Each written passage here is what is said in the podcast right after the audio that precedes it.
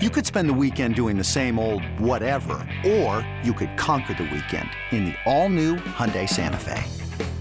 Visit HyundaiUSA.com for more details. Hyundai, there's joy in every journey.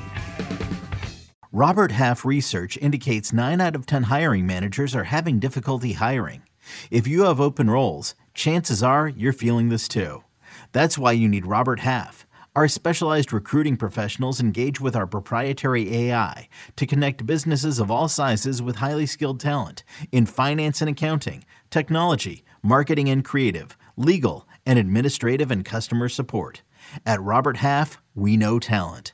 Visit RobertHalf.com today. We just wrapped up a 12 team Roto salary cap draft. Let's discuss on fantasy baseball today in five.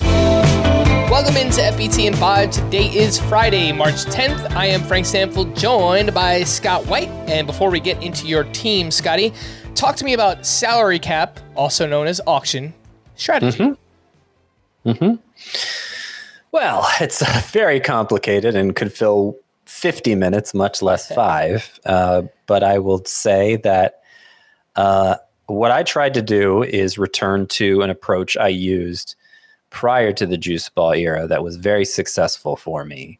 And I think is going to be successful again now that the middle class has returned its starting pitcher, and now that high end hitting production is much harder to find. And that's that's the stars and scrub s- strategy. Now, if if the league is much deeper than this, this is twelve teams standard roto. If the league's much deeper than this, it's it's ill advised to go stars and scrubs because the scrubs are going to be legitimate scrubs. But I think we're at a level of just enough shallowness 360 players rostered that it's justifiable because obviously the stars are great of course um, but the scrubs you know as, as long as you are able to spend two to three dollars on each of them don't just don't be stuck bidding on nothing but one dollar players and and missing your chance over and over again as somebody bids up your nominations. As long as you don't do that the scrubs can be high upside players or or even just non scrubs that slip through the cracks because everybody overspent on the studs and and and so uh, like a legitimately good player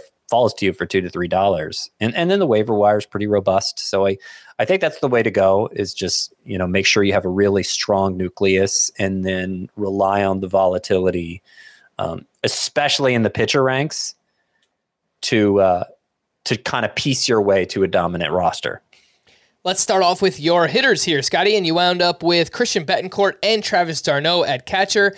Then Vinny Pasquantino, Jose Altuve, Nolan Arenado, Corey Seager, Nico Hoerner, and Josh Bell as your infielders. In the outfield, Aaron Judge, Trey Mancini, Cedric Mullins, Jake Fraley, Jake McCarthy, and Garrett Mitchell. And really, people could see here that outside of Vinny Pasquantino and Jake McCarthy, you really either had 20 plus hitters or five or below.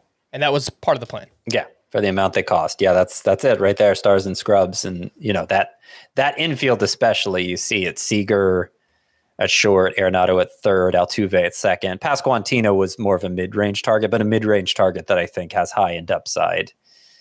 So uh, you know that's that's where a lot of my power is going to come from. But I haven't mentioned Aaron Judge, who was my most expensive player of of all. Uh, and and so then beyond them, I spent for Cedric Mullins to make sure I because none of those none of those expensive hitters otherwise gave me steals. So I, I was willing to stretch a little for for Cedric Mullins. He he he's more on the uh, stars side of the stars and scrubs equation. We haven't gotten to pitching yet, but I will point out that I, I did get a hero ace in Sandy Alcantara for $28. So that's basically where all my money went. And then it was just a matter of filling in the gaps around those players, that great infield, the, the um, Aaron Judge, Cedric Mullins, and Jake McCarthy. Mullins and McCarthy obviously providing me with lots of speed. And then the, the, um, the hero SP in uh, Sandy Alcantara. Beyond that group of players, everybody else costs $5 or less, and most cost $3 or less. But I'm really happy with the way it turned out. All right, well let's the talk offense and and we'll get into the pitching.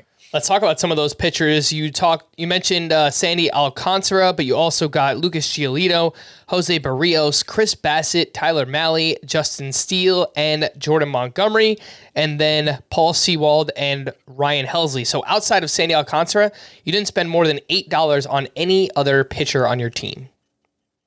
Yeah, and the, the eight dollar one was a reliever, obviously Helsley. My second most expensive starting pitcher was three dollars but I think there's a lot to like here. Again, I'm leaning into the volatility of this position and the fact that there can actually be um, more emergent options now that it's now that not now that not every pitcher is so vulnerable to the home run because the juice ball is gone. So um, you know, Giolito and Berrios, guys we considered aces or near aces at this time a year ago.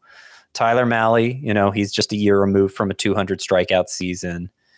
Uh, Justin Steele is probably my least favorite of my entire pitching staff, but he, you know, he came on strong late and showed some upside, particularly with the the strikeouts. Jordan Montgomery, just a very safe, stable option, and Chris Bassitt, another safe, stable option. So I think I think that's okay, uh, considering you got Sandy Alcantara leading the way.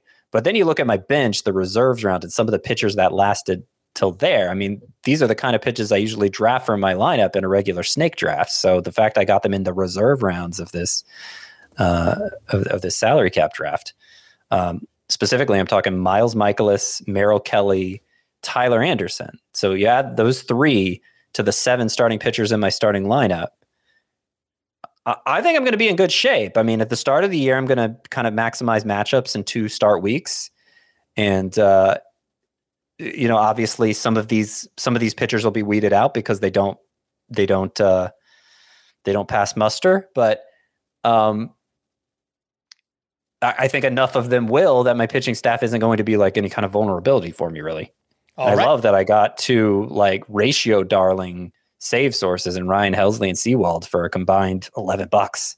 Yeah, that was more than I spent on my top closer, which was Raisel Iglesias for 15. For more extensive fantasy baseball coverage, and if you want to see all of the results, you can listen to the full length Fantasy Baseball Today podcast on Spotify, Apple Podcasts, the Odyssey app, or anywhere else podcasts are found. Thanks for listening to Fantasy Baseball Today in 5, and we'll be back again on tomorrow.